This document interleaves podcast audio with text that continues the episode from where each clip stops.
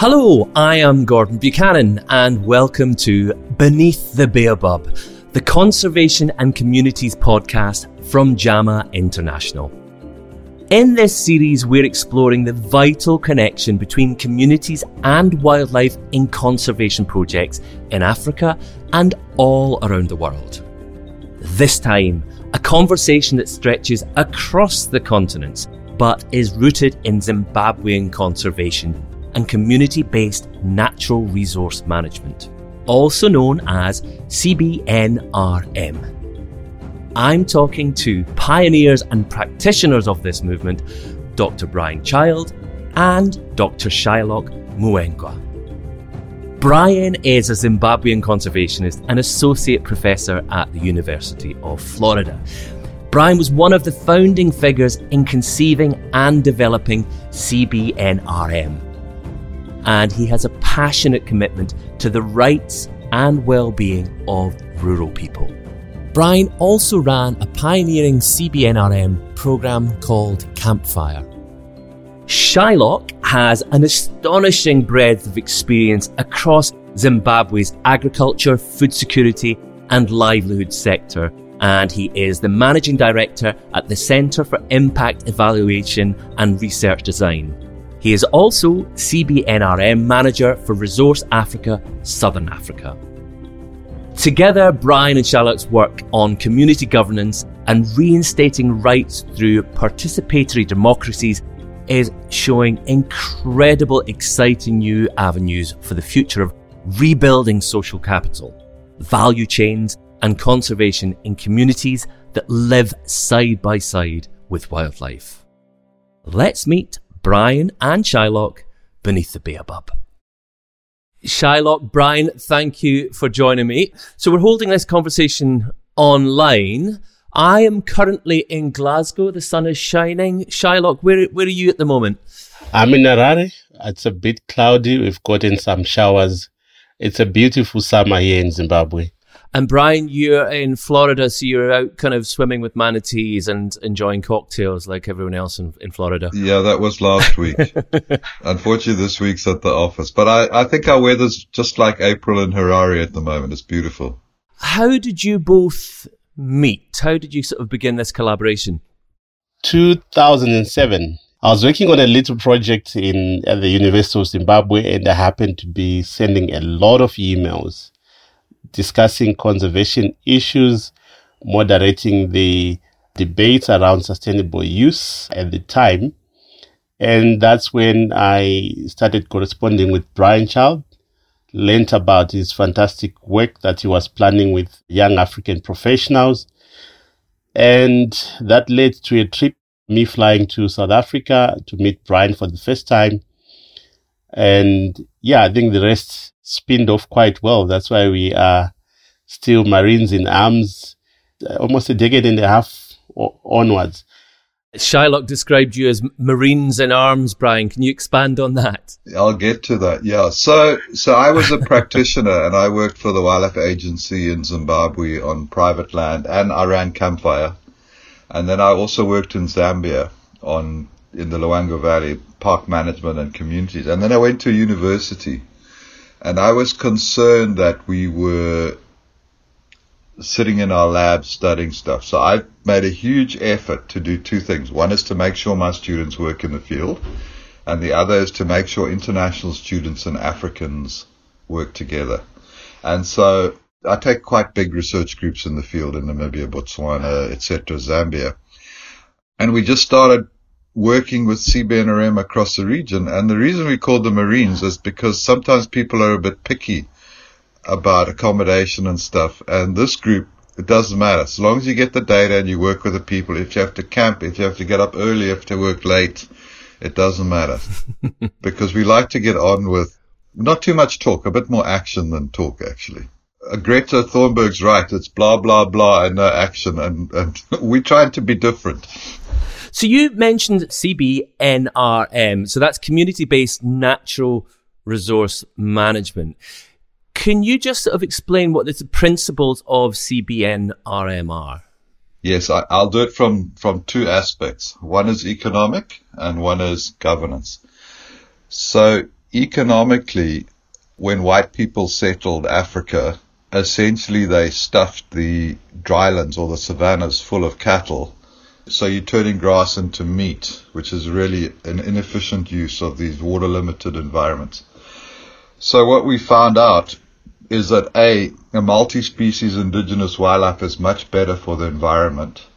And number two, it doesn't just produce meat, it produces multiple products, meat, tourism, hunting, ivory, rhino horn, and therefore it makes wildlife two to four times more profitable per hectare. So we, we developed a new model. We worked out that we could make more money, more ecologically sustainable. We could produce more livelihood from less environment using wildlife. But of course, most of the land is owned by African communities. So the second aspect is how do we empower, give communities rights, governance capacity to manage the wildlife as a business so that it benefits their livelihoods. So those are the two components of community-based natural resource management, which is a funny term, but that's what it's called. Mm-hmm. And, and Shylock, are you from a city or are you from a rural part of, of Africa? I'm from both. we live dual lives, so we've got a place in the city and, and, and the rural home. But more importantly, I think as, as Brian said, CBNRM, it's about people. It's about the power to decide. It's about democracy. It's about recognizing that people have a right to make choices. And, and, and for us as practitioners, it's been that opportunity to listen, but just to hear what their long term visions and plans are. And those plans are mostly uh, premised around resources that surround them. So, Gordon, what, what we're learning is that rural communities have got very little social capital. And when you trace it back, you'll see that they got absolutely messed up by the slave trade.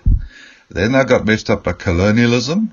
Mm-hmm. And now in the dual kind of what I call an extractive environment, they also get marginalized, so they have no rights. Mm-hmm. So essentially the rural people are being sucked dry and marginalized with no rights, no nothing. So yeah. Is a process almost of giving people back what we think are their legitimate rights to land, wildlife, dignity, yep. ability to cooperate, I think these marginalized rural communities have been seriously messed up by what we might call development or progress.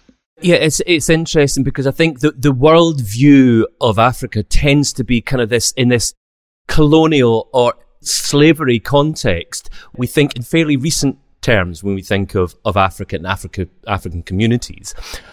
For Shylock, you work directly with communities. How would you describe the mood pre 2007 when you if you were speaking to rural communities about their kind of level of decision making that they had over their resources? Pre 2007 I, I done most of my work in in zimbabwe. It wasn't a good time during that period because a lot of things were happening. The currency crisis usurpation of powers by several uh, rural district councils that were sort of curtailing these rights for communities. There was a lot of centralization at the time, pre 2007, and I'm being specific to Zimbabwe per se. And of course, you get a lot of people complaining and so on. But what we see in that, even when you read through the literature, which is what others also experienced, is people tend to talk to you about what we call the key moments. And for them, the key moments is what was established in the initial days, for example, 87, 90s, thereabout, where this concept was purely being grounded. So they got hold of the concepts and they, they understood the power of devolution, power of making decisions, voting for things, and so on. So they clearly understood that. So when we get to 2007, the stories that people will tell you is we need to go back to that period. Things used to work well for us. And probably this is the time that, that Brian was still driving around in the Land Rovers and so on, giving people money, helping them exercise their rights, all from Beitbridge through up to the Zambezi Valley. It wasn't a situation of all hope is lost. There was always that hope that the original principles of campfire will be reinstated and communities will get to work again. If you go back before that, when I started, local people saw wildlife as a symbol of colonial oppression because it had been taken away from them. They had no idea what its value. They wanted to get rid of it. They saw anyone wearing a wildlife khaki uniform as their enemy. Mm-hmm. I was in a community with the other Marine, Rogers Lubilo, about two years ago in Zambia. And what you have there is communities moving their houses and accommodation to make way for wildlife, even though they've got minimal rights because they're anticipating wildlife being valuable in the future. In southern Africa, you have, instead of the, the communities being highly opposed to conservation, they are now extremely supportive and they, through the community leaders network, they argue about use in the European Parliament, in America, at CITES, in IUCN. What Shylock is showing is that the communities in Zimbabwe were empowered, and then through the Mugabe regime they were disempowered again. But they so much like being empowered that they are seriously fighting to get those rights back mm-hmm. again. And I think kind of the sort of view has has been certainly uh, for me as a wildlife filmmaker, you know, you think that there is of the wild parts of the world and that there's a kind of human landscape. But of course, increasingly, especially in Africa, the future has to be about coexistence and sustainability. So landscapes that can support wildlife, nature, and people. The world simply isn't big enough to sort of set aside these kind of wild, wild parts of the, the world. I, I think I think we can be far more proactive than coexistence. What we are doing is turning wildlife into an engine for economic development. Mm-hmm. By making the environment more wild, you can make the economy bigger. And that's simply something that Westerners can't understand because they have a different mind map. Mm-hmm. But you'll see in Southern Africa, we've probably got six times as much wildlife as we had 30 years ago. And we're doing that because it's making four times as much money. So by commercializing wildlife, we're actually resulting in more of it. And if we're going to conserve 30% of the planet, yeah. we have to do it that way. We don't have public funding or philanthropy to fund the billion and a half people that they're going to kick off the 30% of land. You're both clearly passionate about those communities, about sort of wild southern Africa. Shylock, is that something sort of that's in your blood? Is that how you grew up? Absolutely for me, it's been sort of a continued growth of my passion. One thing that I saw during the time, uh, Brian knows the, the area where I come from, is was the, the decimation of wildlife around the peripheries of Harare. That land has been converted completely into agriculture, but very non productive, non profitable families can't feed themselves. Mm-hmm. So rejoining the conservation field itself has been quite a, a, rediscovery for myself. And, and I'm sure, Gordon, you've traveled, you realize that you have to travel long distances to get to where mm-hmm. the wildlife is. Yeah. That's why when we get an opportunity, we, we just disappear in the bush and spend a lot of time there, immerse ourselves with the communities, learn what's happening and all that. Mm-hmm. Yeah, but much of rural Zimbabwe is transformed and not in a productive way. The agriculture is actually poor, the soils have degraded. And this is different from what I remember from my early days as a young boy starting primary school and all that. Yeah it's obviously it's not just a an African issue. Just before Christmas, I flew to Brazil. It's a place that I visited sort of back in 1992, and I took a flight from Rio across the Amazon. And back then in 1992, you could fly for maybe four hours with unbroken rainforest. And when I returned just before Christmas, there was two hours over degraded ranches before you hit the rainforest. So you see in a relatively short space of time, you know, in my, my lifetime, the last 30 years or across my career, how nature has been eroded and how kind of wildlife has been marginalized in lots of places. For you, Brian, as well, wild Africa is in your blood. Your father was, if he was the first biologist in Botswana and Zimbabwe, is that right? Yeah, my dad started his career rescuing animals when they flooded Lake Kariba in 1955. He did his PhD on that, and then he was employed by the United Nations mm-hmm. to set up the Protected Area Agency in Botswana. So I pretty much grew up in rural areas, in villages of, I don't know, a couple of people mm. and on the back of a Land Rover. But what, what Shylock was saying is we saw that the, that wonderful environment was being replaced by what we call low value farming. We also saw high value wildlife was being replaced by low value farming, mainly because of bad conservation policy, mm-hmm. Western conservation policy, which works in America but not in Africa. Yeah. What you see happening in Brazil, the, the, the moving away of the Amazon, what we're seeing in Southern Africa is that boundary starting to move back and more wildlife occurring. And if we could trade and use wildlife and we didn't have to fight all these special interest groups, we could probably treble what we're doing. What, what do you mean by special interest groups?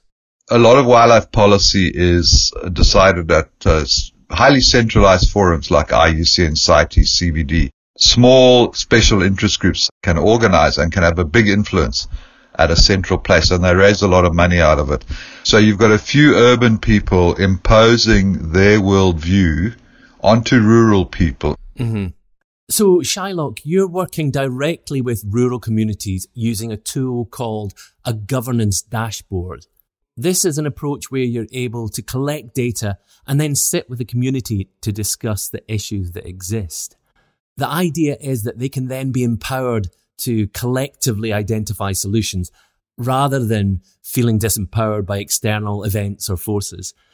This is something that you and Brian have been working on for some years and it takes a participatory democracy approach to problem solving, giving villagers the right to speak for matters they have a stake in.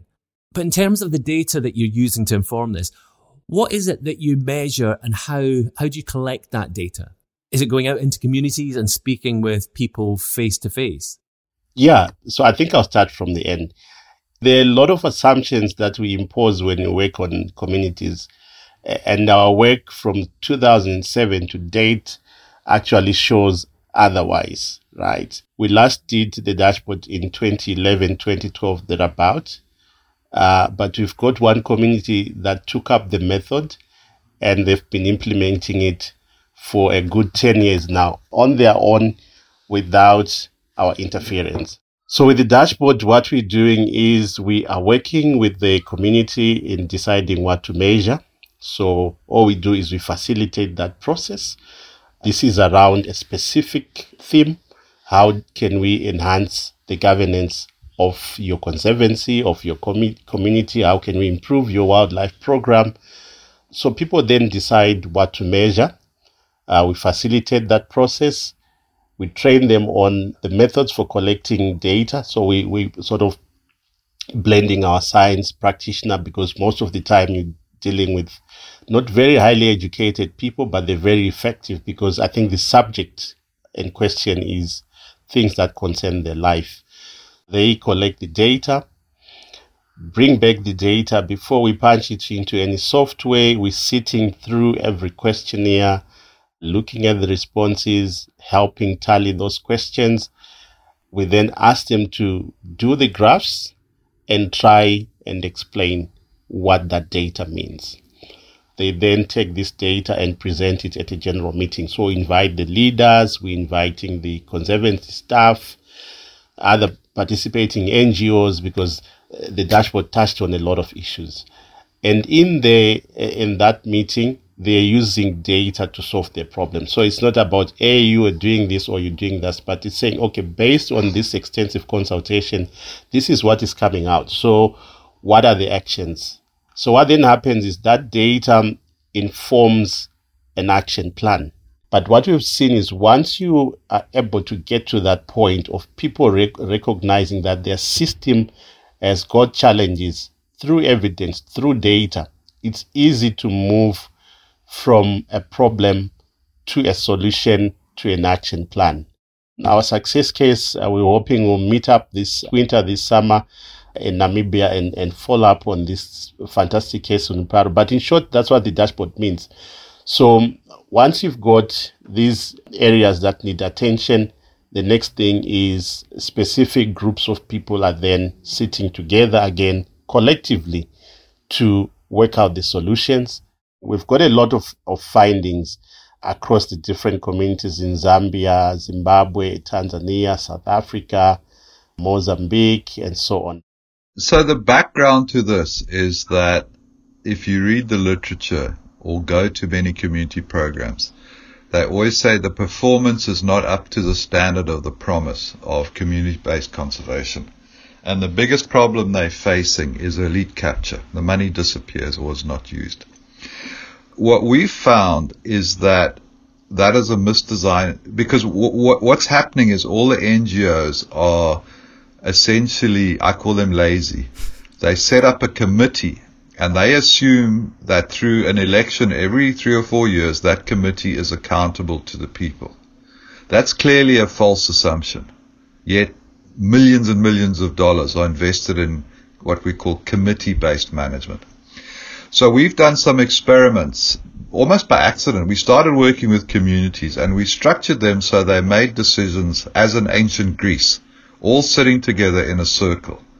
And we found that that outperformed the committee-based management by a factor of 10 to 40. Mm-hmm. So for example, where I worked in Zambia, in committee-based management, 40 to 80% of the money is not properly accounted for.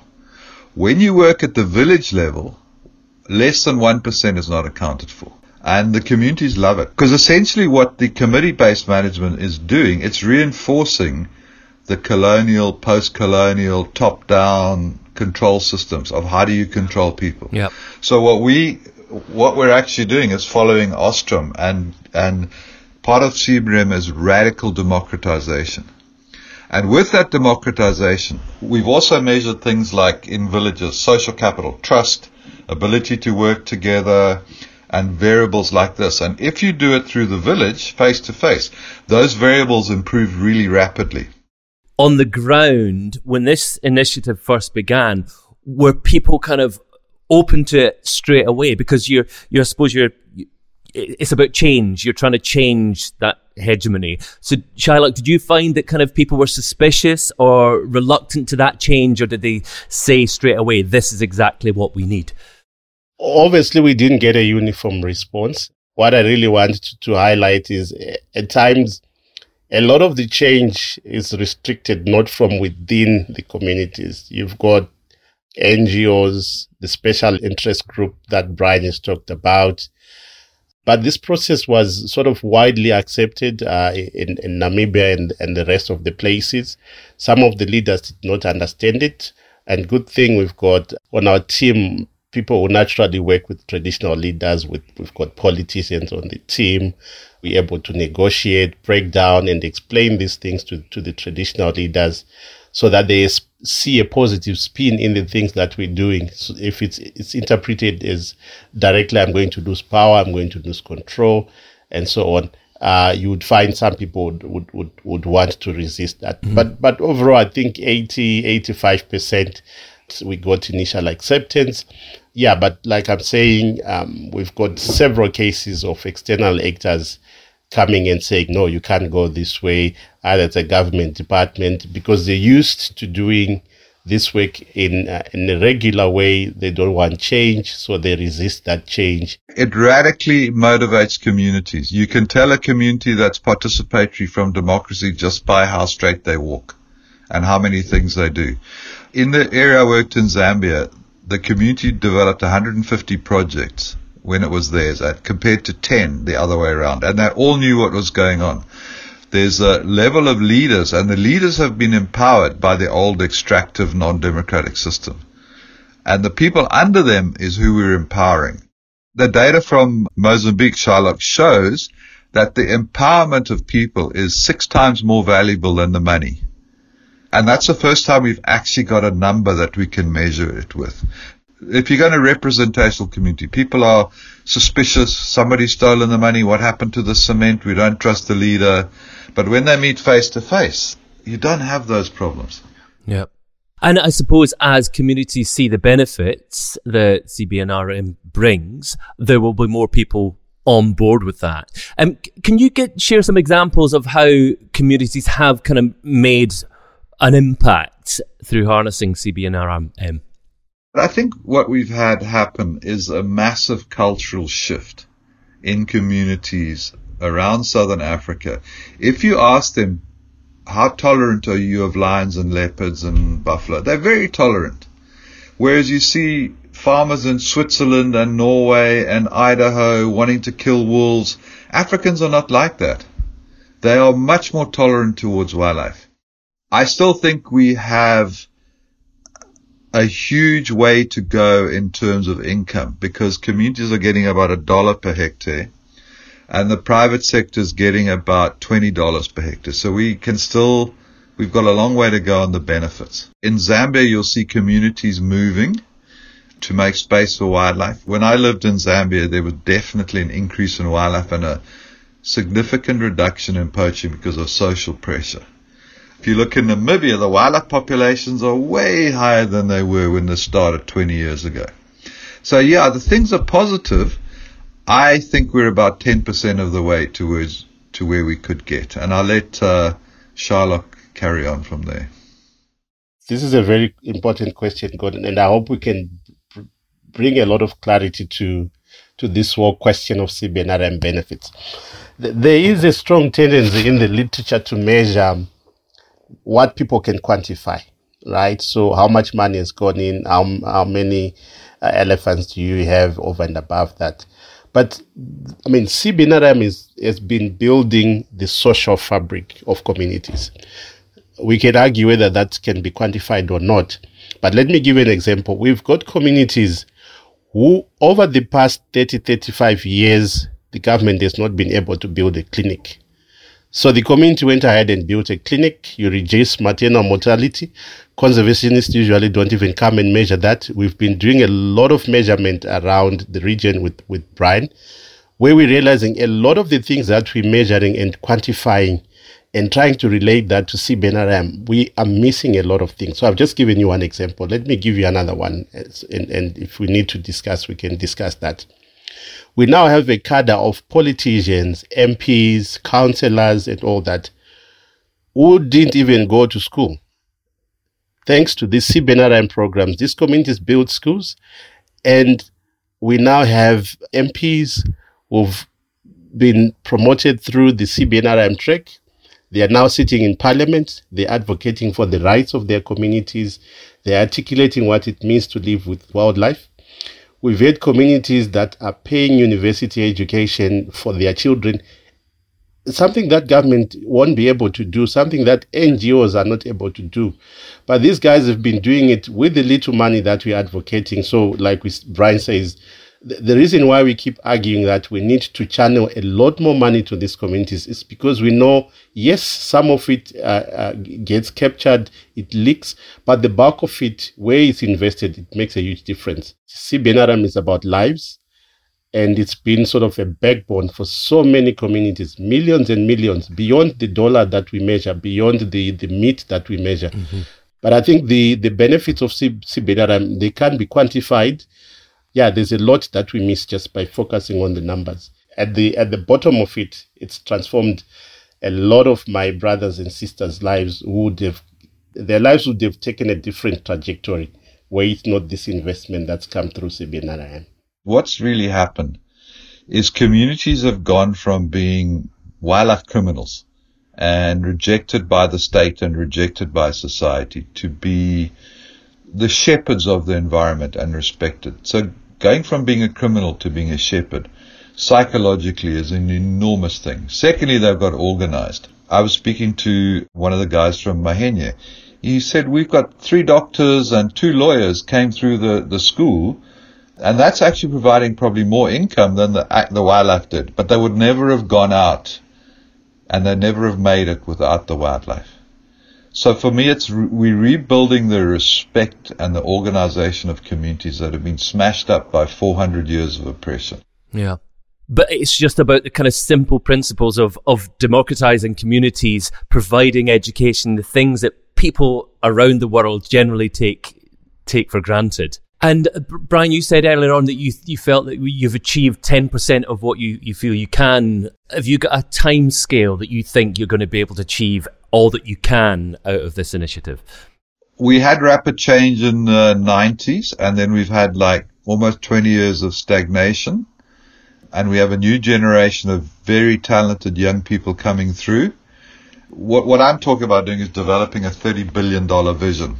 Because technically, we're probably earning two to three billion in Southern Africa. We could easily earn 30 billion.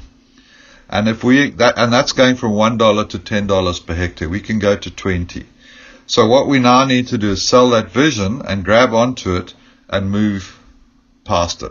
But unfortunately, a lot of our energy gets distracted from fighting these so-called environmental groups that are supposed to be on our side because they keep trying to close down the markets.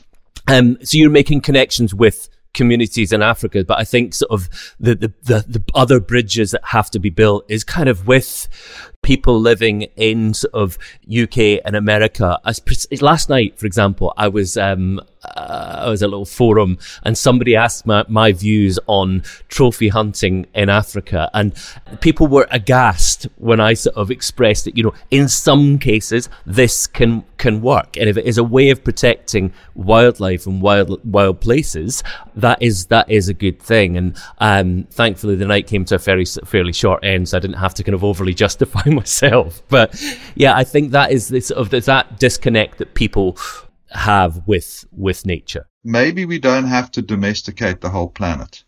We could rewild the planet and create more livelihoods.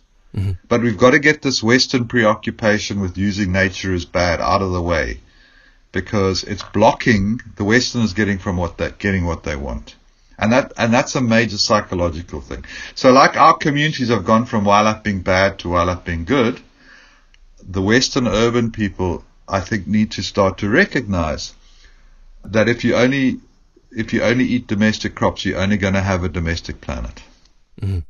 Shylock, for you, you have been on the ground, and so locally you can see this empowerment in local communities. What's your vision for the future in in Southern African communities, but also globally? What do you what do you hope the future will look like? A future where there is room for polarity, multiple ideas, where the rights of local communities are respected. What Brian is saying is now we've got a lot of domestic packages. And guess what, Gordon? I grew up seeing wildlife, but I have to now pay for my child to go and watch wildlife. So, it, so, so the world has changed in that respect. And I think when we started the show, I told you I, I live a dual life urban and rural. If I don't go to my rural area, then my mom will call me and say, What are you wanting to become? So these rural landscapes where nature thrives and so on, they are an embodiment of who we are. I think that would be a beautiful future where these rural landscapes are allowed to thrive based on our local knowledge, based on locally uh, driven driven models, and for the world to respect that those choices that we are making link back to the history of African people living alongside wildlife, hunting, as well as earning a living from it. With COVID, uh, we've seen a lot of people moving back into the rural areas, moving back into these wildlands, reconnecting. I know there's a Zimbabwe now who is taking it to extremities. He lives in a place where there's no electricity and so on. He's got in a place somewhere there in Binga, but very highly educated. So, so why are people doing that? They are reconnecting with the essence of Ubuntu, if I would say.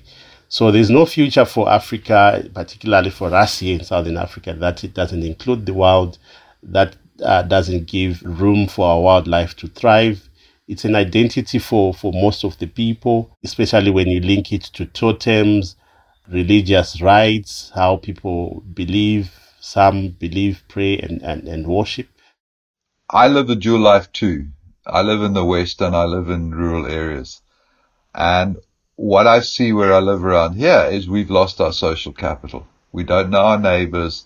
We all have depression and psychological illnesses. And if you've got a problem, you don't go to your neighbors, you call some institution. And I think the West is really struggling. Whereas if we can rebuild rural communities as, and I'm not saying small villages are the most comfortable things because there's gossiping, but if we can connect, keep that connectedness of people, in some ways we can have more social capital and maybe less consumptive capital. Mm-hmm. We're talking about a renaissance or a return to a healthy way of living in a society that was not just good for people, but good for a natural environment as well. It is certainly so much food for thought. I think if we are going to have natural resources, if we as, as a species are going to have a future, it has to be about empowerment and people actually sort of and about democracy and, and communities having that ability to make decisions for their future and for the health of their families and for the health of their societies into the future. Thank you both so very much. This has been it's been fantastic speaking to you to both. That really is a powerful conversation to pause on for now. It's been truly fascinating to understand the extent to which research and data can help inform communities who are using a participatory democracy model to rebuild social value and become stewards of their land again. It's also caused me to reflect upon the vast and perhaps oversimplified legacy of colonial land practices, attitudes, and laws in traditional conservation. But by working from a bottom up community level and returning rights to people, it sounds like there's an enormous amount of change that can be enacted to build social capital in communities living with wildlife and encourage sustainable use models to thrive fast. Thank you so very much to Brian and Shylock for joining me.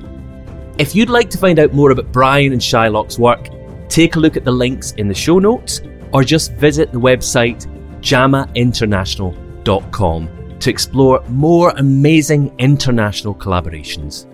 Make sure you follow or subscribe to this podcast on your favourite app. JAMMA International are passionate about conservation and well-being for people and planet. And they know it's crucial to open positive dialogues and share ideas. If you'd like to share this podcast, please do so with the hashtag beneath the baobab on social media. Baobab is spelled B A O B A B, but you knew that. Or perhaps just start a conversation with a friend, a neighbour, or a complete stranger. I'm Gordon Buchanan, and you've been listening to Beneath the Baobab.